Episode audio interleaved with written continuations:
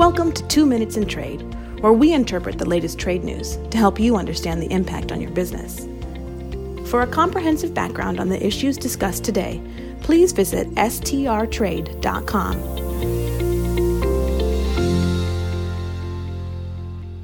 Today is January 5th, 2024. I'm Lenny Feldman, managing partner with the law firm of Sandler, Travis, and Rosenberg, PA. Today's discussion the Customs Mod Squad is at it again. Just before the holidays, Senators Cassidy and Whitehouse introduced their bill said to bring U.S. customs laws into the 21st century to stop illicit trade.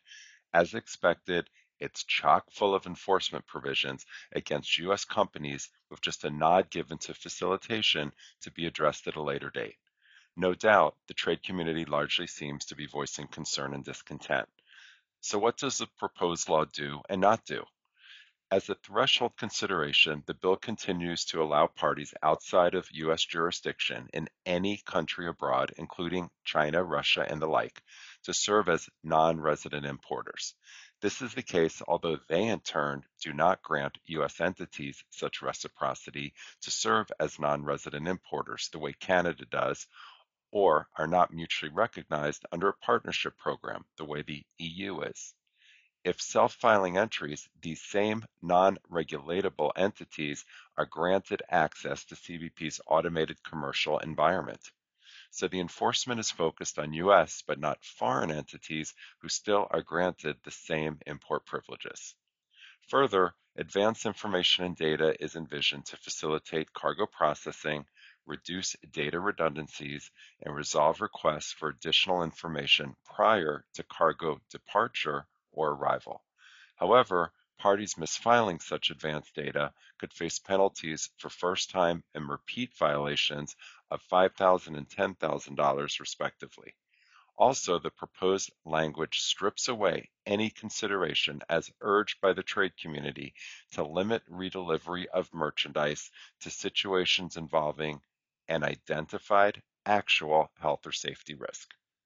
For de minimis transactions less than $800, the law enables CBP to request additional documentation or information, but doesn't set forth any solid requirements for the data, nor restrict who has the right to make entry.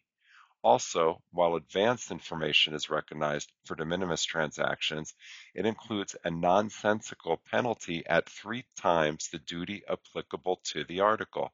Let's see. Isn't most of this merchandise conditionally duty free anyway? Okay, there could be Section 301 tariffs, but the average de minimis shipment is only valued at $50.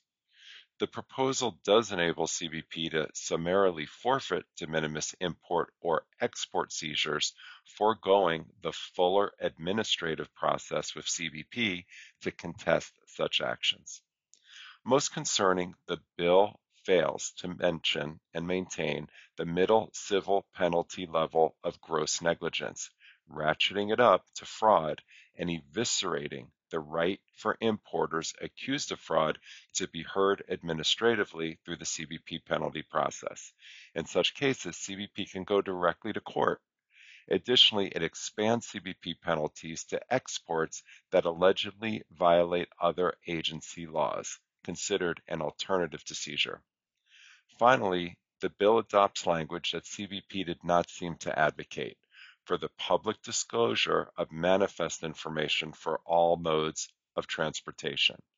This would appear to identify the foreign seller or exporter and U.S. buyer or importer, and only certain designated personal information would remain confidential.